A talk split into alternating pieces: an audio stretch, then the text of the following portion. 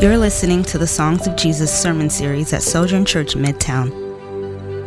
This series explores the power of singing the stories of Jesus. We'll see how these songs are rooted in the promises of God, speak to our deepest longings, and equip us to bring all we are to Him. Good morning. Peace be with you. Today's scripture reading is Isaiah 52 verses 13 through 15. If you don't have a Bible, you can follow along in your bulletin or on the screen behind me. Hear the word of the Lord. See, my servant will be successful. He will be raised and lifted up and greatly exalted. Just as many were appalled at you, his appearance was so disfigured that he did not look like a man, and his form did not resemble a human being. So he will sprinkle many nations. Kings will shut their mouths because of him, for they will see what had not been told them, and they will understand what they had not heard. This is the word of the Lord. You may be seated. Well, peace be with you. As always, it is a, a, joy to gather with the people of God and to sing the gospel uh, to uh, the Lord in the presence of one another. Uh, this is an exciting time of year. Uh, this upcoming uh, Tuesday night, we will have our uh, Christmas Eve service, and it's truly one of my favorite services of the year. And so, uh, though it's the Christmas season and we have many people who are traveling and who are on the road, I want to encourage you to spend this Christmas Eve uh, singing the good news of Jesus Christ with your brothers and sisters, listening to a, a short message, and preparing your heart to celebrate the birth of our Lord. It is one of my favorite, favorite services, especially the 11 o'clock service uh, that leads into Christmas of the year. I remember my first year here at Sojourn, uh, some of the pastors told me how, how just encouraging and how special that service was. And I took it, uh, kind of walked into the service like, okay, I hear you. It's a little, you guys are exaggerating a little bit.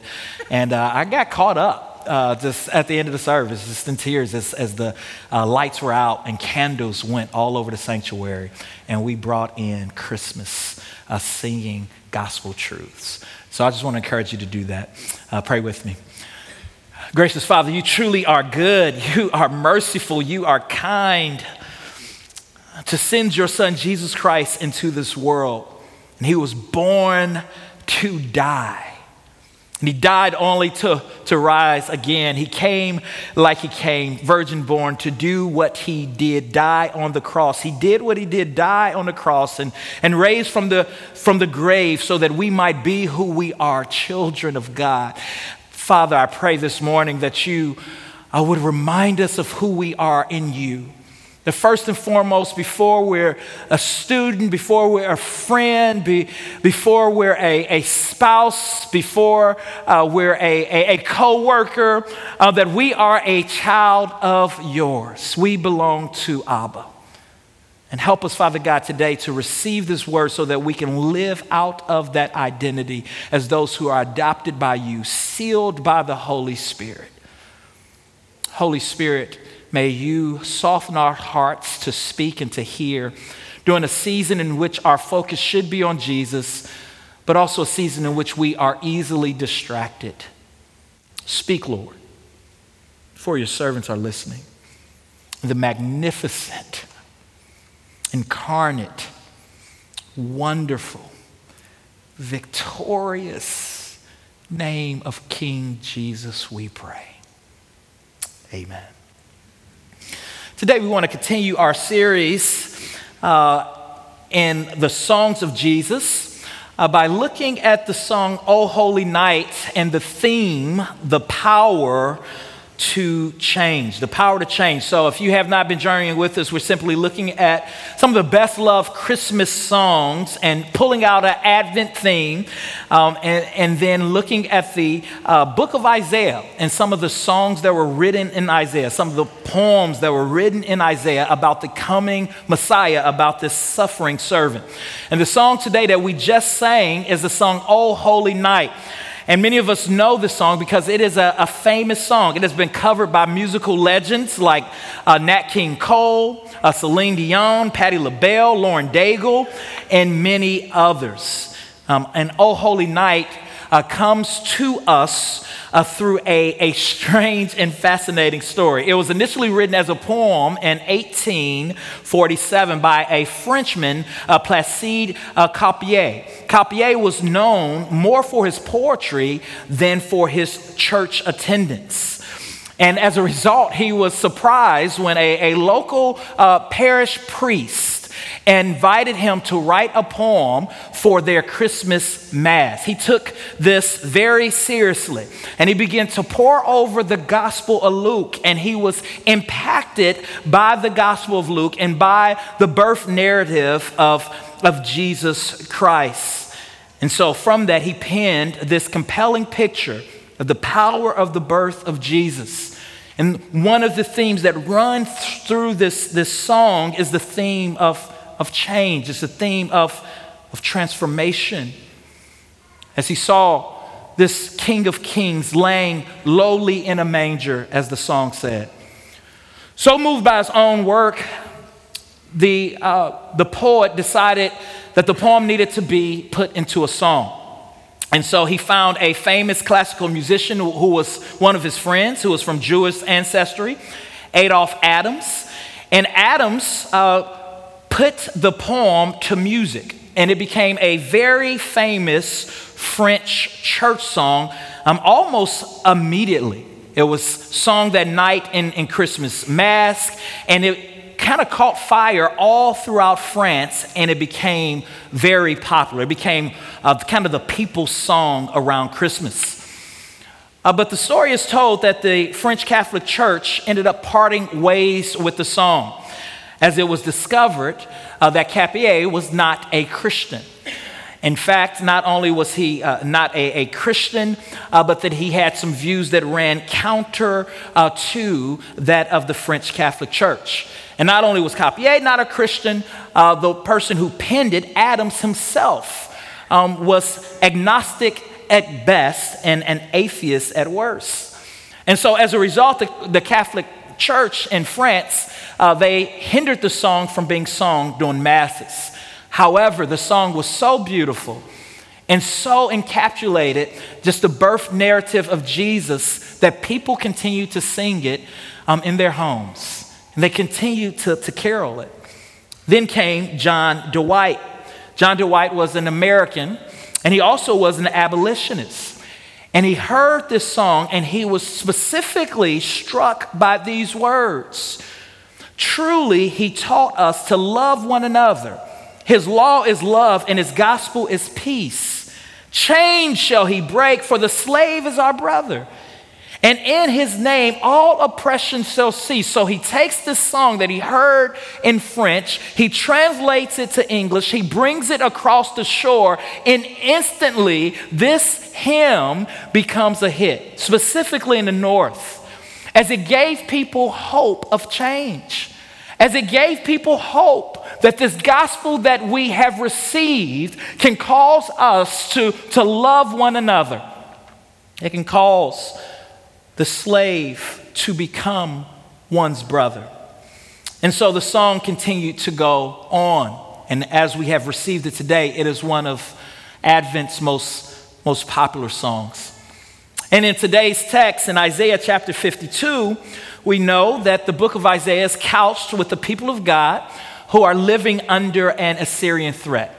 They are constantly haunted by the threat of war. And, and, and, throughout the book of Isaiah, we see that instead of turning to, to God, they are turning to their own means of salvation. In a similar way, we see this in, in France. Uh, we, we see this around the time that the, this song became its most popular. In, in the year uh, that was known as the, the Revolution of Wars in 1879, that there's about 50 different revolutions that's happening all throughout France, and it's, it's happening, and violence is breaking out, and people are trying to bring peace. People are trying to usher in their version of a kingdom, often through might, that this song is taking hold that another kingdom is invading, and this kingdom is not invading through, through physical violence, but it's invading through a, a story that tells us that there is a, a baby who was born on a, on a holy night and who would bring peace and love. And Isaiah, in this context, as he's writing to, to Israel and to, to Judah, who is living under this threat, is pointing the people of God to a, a suffering servant who will come and who will bring change. But he won't bring change in the way that they think he will bring change.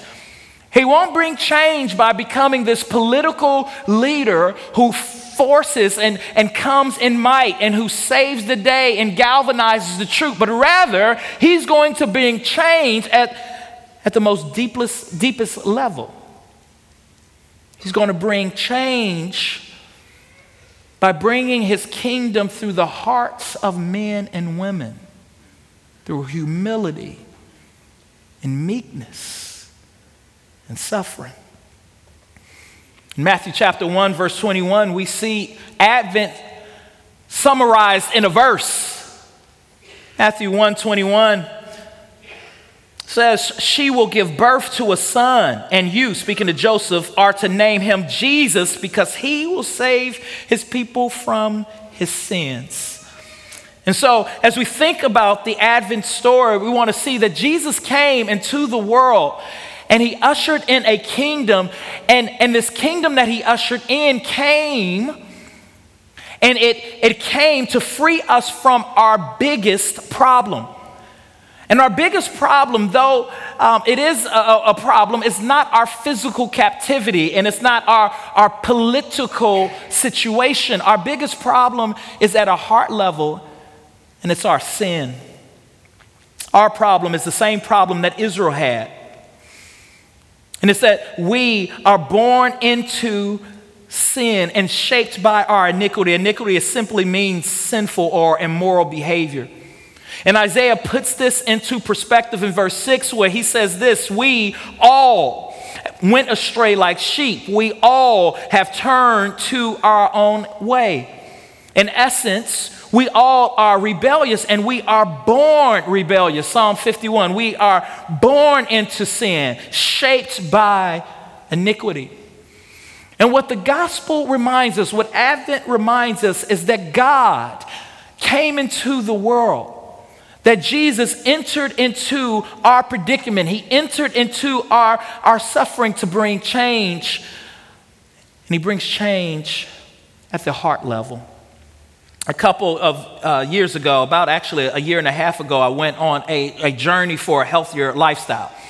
And by God's grace, um, I was able to meet my goals, uh, but it took everything in me to reverse uh, the bad habits that I had accumulated over the years and to, to get in better shape. Um, and though I'm a lot healthier than I, I was before, it's still a fight every day to remain healthy. Um, and one of the things that I learned during that season of, of, of uh, changing my diet and changing my lifestyle, trying to get better rhythms of rest and better rhythms of sleep, is that it is very hard to change. It's very hard to change. It's very hard to change. I once read that 95% of people who are diagnosed with heart disease and who are told that they must change their diet don't change their diet. And they literally eat themselves to death because change is hard. But listen, what God did by sending Jesus Christ and what Advent celebrates and reminds us is that our heart's condition is not just hard to change like a diet, it's impossible to change that no human being in their own strength and by their own might, no matter how disciplined they are, can change themselves. Can change themselves not simply in moral in a moral way, but can change their the way in which they relate to God. Can remove themselves from being under his wrath. No human being can change themselves in such a way that they find themselves more acceptable to God, no matter how hard we try. And Isaiah is penning this letter to Israel, and most of people who would have received this would have, would have probably been confused. They would not have thought that this was a, a poem or a, a, a prophecy that spoke about a future Messiah. No, the future Messiah was to come in strength and power and might from the line of David. He was to be a strong ruler who would restore the kingdom of Israel back to its glory days. But Isaiah writes this about the suffering servant who is the coming Messiah, and he lets them know that change is going to come. But change is not going to come in the way they think it's going to come. It's going to come through one who suffers. And, and their hope for change, their hope for deliverance, their hope for peace, their hope for rest, their, their hope for transformation is going to have to come from a, an alien source, from an outside source. Some of us think that change can happen if we just white knuckle it. Some of us think that change will happen if we just uh, put ourselves around better people. Or maybe if we just separate ourselves from people altogether. Maybe if we just move out in the middle of nowhere and join a monastic community, we'll, we'll change and God will be pleased with us.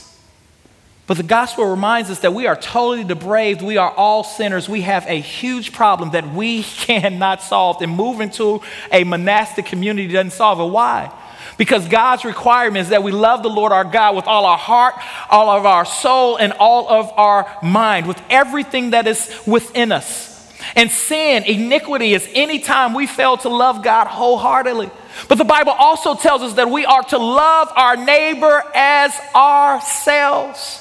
Now, if I was to move out to a monastic community, in essence, uh, no matter how good I lived in isolation from humanity, um, I would not be pleasing enough to God. Why? Because living right before God, living holy before God, actually involves me loving other people. We can't solve our own problem.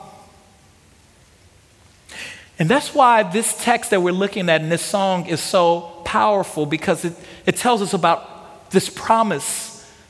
This promise that God will solve our problem by allowing a child to be born. In Genesis chapter 3, verse 15, we talked about this a few weeks ago. How right after the fall, God promised to send a child who would bruise his heel while crushing the serpent's head. So, all throughout Scripture, all the way back to the very beginning in the, in the book of Genesis, there's this promise that this Messiah is going to come and he is going to suffer. He is going to have a bruised heel, but he is going to get to the heart of the problem by defeating the one with whom temptation originally came, by becoming a second Adam, by reversing the curse. And look at verse 13, chapter 52. See, my servant will be successful. He will be raised and lifted up and greatly exalted. We're talking about seven centuries before Jesus Christ comes. Isaiah pins this prophecy that a servant is going to come and this servant is going to be successful. That is a promise. And he is going to be raised and he is going to be lifted up. He's going to defeat death. We know this on the other side of the cross that this is a messianic prophecy about how Jesus will defeat death. This is a promise. Verse 2 gives us a picture of this, this servant who will come in human likeness and he's going to grow up before him like a young plant and like a root of the dry ground. When Jesus came in Advent, he came as a young plant. He grew just like we, you and me grows, and he, he came through dryness. He came where there was spiritual lack in Israel, and he brought a revival. But look at how God's plan unfolds. Isaiah 52 and 53 is all a picture about this, this suffering servant, this, this one who will be born on a holy night, and how he will fulfill the Lord's promises. He will fulfill it by being disfigured. Listen to the word. Just as many were appalled at you, his appearance was so disfigured that he did not look like a man, and his form did not resemble a human being. He was rejected, So, this little baby that came in the manger would, would be born to be disfigured and rejected. He was born to be a sin bearer as Matthew 121 shows. Yet he himself bore our sickness and he carried our pains. But we in turn regarded him stricken, struck down by God and afflicted. But he was pierced because of our rebellion, crushed because of our iniquities, punished for our peace was on him, and we are healed by his wounds. We all went astray like sheep. We all have turned to our own way, and the Lord has punished him for the iniquity of us all. Our sin and our iniquity separates us from a holy and a righteous God. It's, it's something that we cannot solve on our own. It is rebellion. And sin isn't just bad actions. Sin is, is, is not just deeds, it's also fault. It's this rebellion that is born in our heart, the seed that we have from birth. And so God sends his servant down as a human being. He lives the life that we could not live. He is pierced for our iniquities, in order that we could have healing, in order that we can stand before God the Father. He was crushed, verse 7 and 8 says. He was oppressed and afflicted, yet he did not open his mouth like a lamb led to the slaughter and like a sheep silent before her shears. He did not open his mouth. He was taken away because of oppression and judgment. And who considered his fate? For he was cut off from the land of the living. He was struck because of my people's rebellion. Yet the Lord was pleased to crush him severely.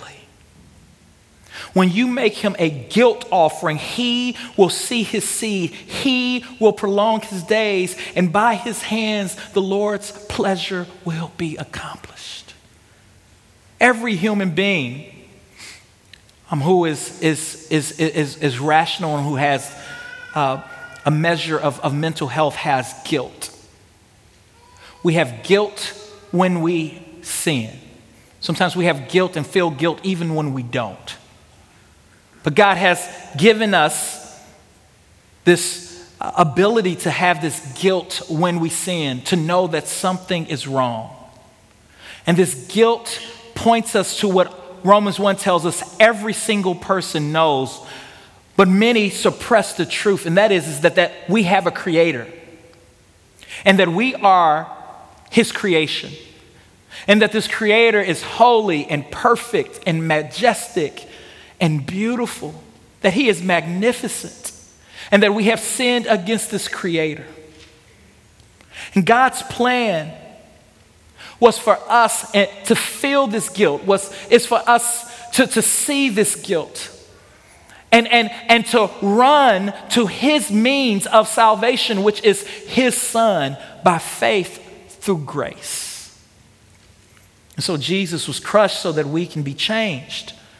And the way in which one is changed is by believing and beholding Him. It's by receiving His finished work. It's by seeing His actions, by seeing that He was oppressed, that He was a sheep silent before the shears, that He took upon our judgment so that we can be forgiven and live a life free of condemnation when we repent and turn to Him. Advent reminds us that Jesus was born to die, and He came so that we could experience true change. And so, how do we experience this true change? We experience this true change by embracing the fact that Christ has died for us and being justified by faith. Look at your Bibles, chapter 53, verse 11. And after his anguish, he will see light and be satisfied. By his knowledge, my righteous servant will justify many. Y'all, this is the Old Testament. The Old Testament is pointing us to, to justification by, by faith. It's, it's pointing us to the fact that we are declared righteous by God when we place our faith and trust in Him. And justification is a legal act by in which the moment that we confess that Jesus Christ is Lord, that God declares us to be in right standing with Him. At that moment, all of our sin and iniquity is laid upon God's suffering servant. The moment that I believe, there is a, a, a, a, transformation that happens. There's a change that happens. God in heaven declares me righteous.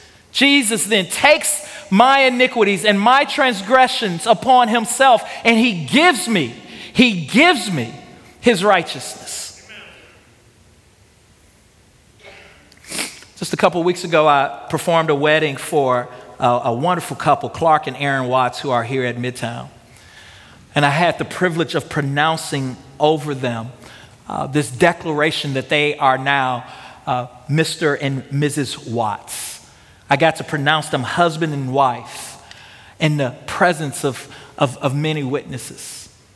And that pronouncement is also a legal pronouncement that, that something changed that day. That they were declared to, to be one in the same way when we confess faith in Jesus Christ, when we look at what he has done for us, being born of a Virgin Mary, dying the death that we deserve, rising from the dead, we are justified. We are justified.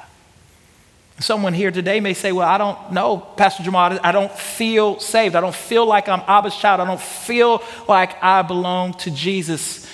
my answer to you is Have you turned to Him by faith? Are you banking and resting all of your hope and all of your salvation on His finished work?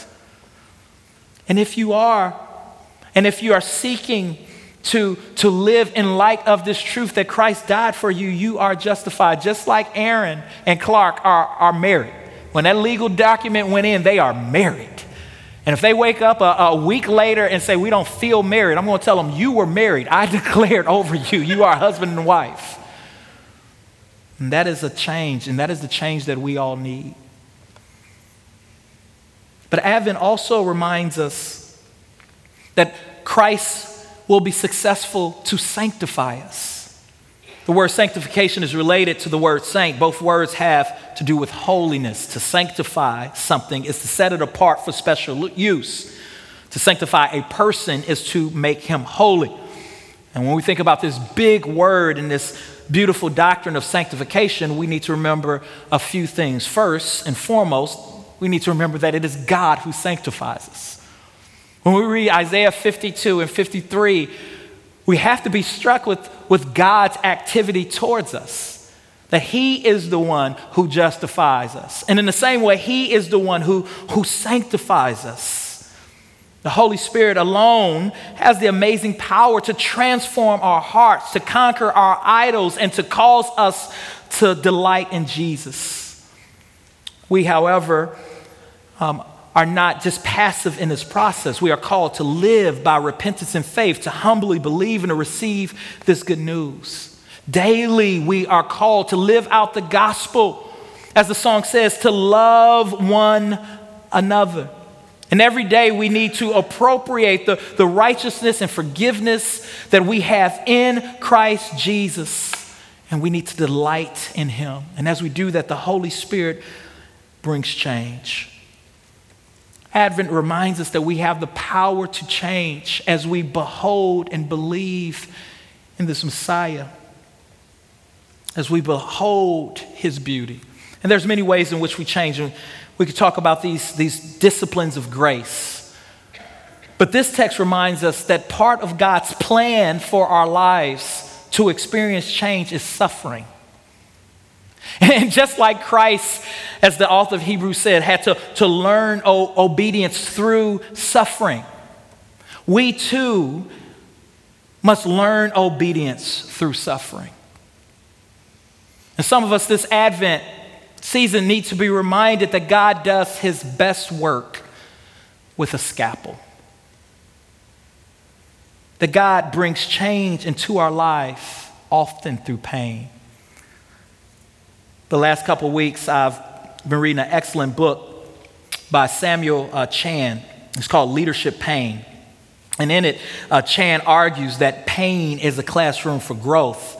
He says that growth equals change, that change equals loss, the loss equals pain, and thus growth equals pain. It's the best book on, on suffering and leadership and, and, and how God sanctifies us through pain that I've ever read. I feel like I was on a counselor's couch for two weeks, just slowly reading, like, man, if I could plagiarize one book and put my name on it, this would be it, right?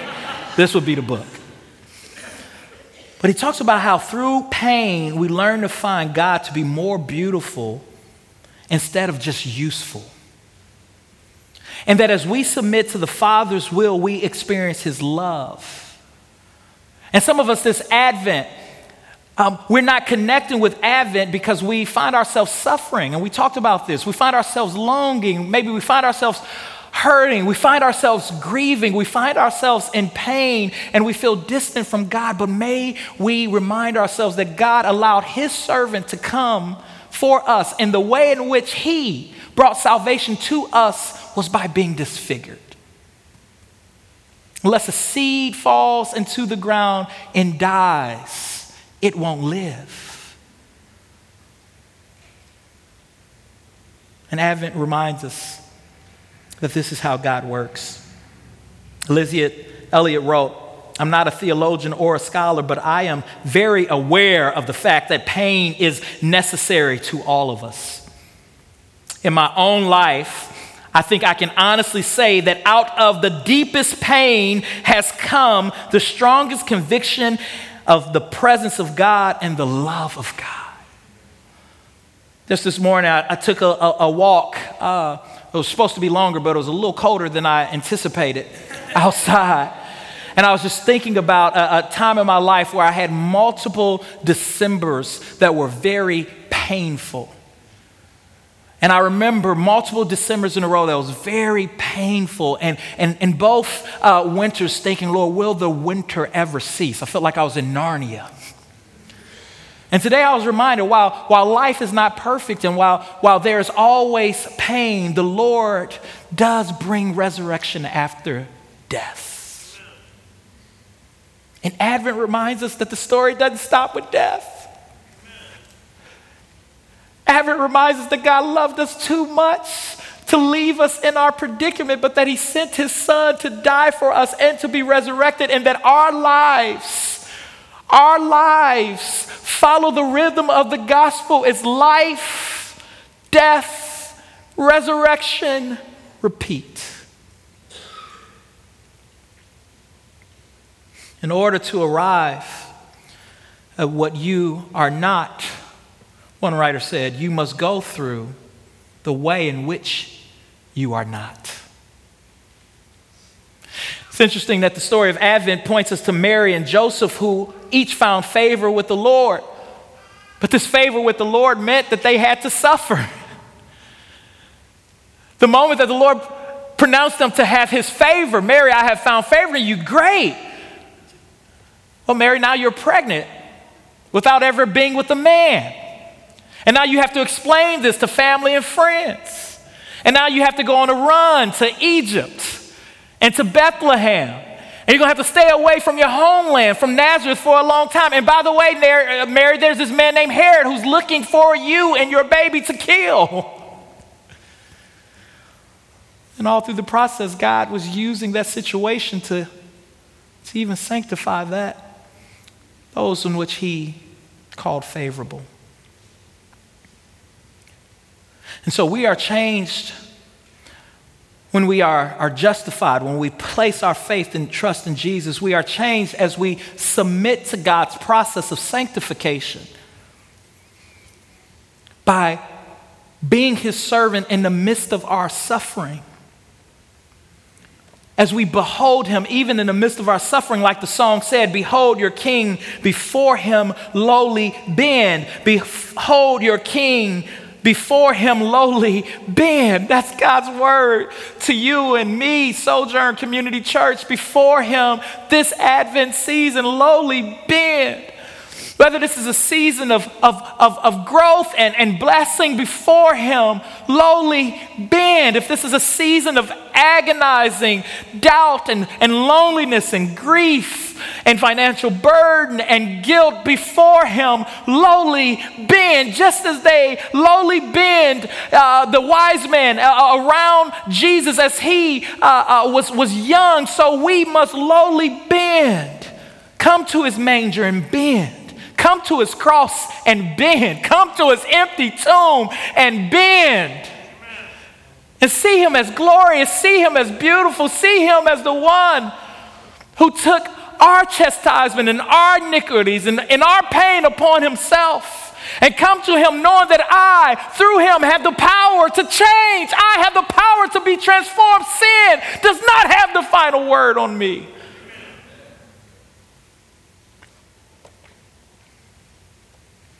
Finally, this change is seen through glorification. Our hope at Advent is that Christ has come, that every day Christ is coming in our hearts, and that He will come again and make all things right. And I love what 1 John 3 says See what great love a Father has given us that we should be called God's children. And we are. The reason the world does not know us is that it did know Him. Dear friends, we are God's children now. And what we will be has not yet been revealed. We know that when He appears, we will be like Him because we will see Him as He is. This is the power of Advent. This is the power of the virgin birth. This is the power of the cross. This is the power of the resurrection. This is our promise. He will be successful, and his success is my success, and I am changed because I am changed. Change will come because he has brought the change by justifying me, because he has promised to sanctify me and because one day He will glorify me, He will free me from the presence of sin, from the power of sin, and from the possibility of being able to sin. And I will be like Him. You will be like Him, glorified, transformed, renewed, beautified. And we will sing songs of praise and reflect on the power that He gave us to love one another, the power that He gave us to call ourselves brothers and sisters despite our differences, the power He gave to, to allow us to become a part of a kingdom that cannot be shaken, the power that He gave for us to change. Every Sunday, we celebrate what Christ has done by taking communion. This communion reminds us that change comes through pain. The night when Jesus was betrayed, he broke bread and said, This is my body broken for you. In the same way, he took a cup. He says, This cup is the new covenant of my blood shed for you. Christian, child of God, as often as you eat this bread and drink this cup, you proclaim the Lord's death until he returns. Take a piece of bread, we dip it in wine or juice. The wine is marked by twine, whatever your conscience permits. And we do this week in and week out to remind us of this gospel truth that God loves us, that we belong to him, and that he who begun a good work in us will complete it that He is able to keep us from falling. We do it as a family. Those in the front, you come to the front. Those in the back, can go to the back. Gluten free and alcohol free communion is to my left. Let's pray. Hi, I'm Jamaal Williams, lead pastor of Sojourn Midtown. Thanks for listening. At Midtown, we value gospel centeredness, biblical faithfulness, transformative relationships, diverse fellowship, creativity in the arts, and relentless mission. For more sermons, info about our church, visit sojournchurch.com slash midtown.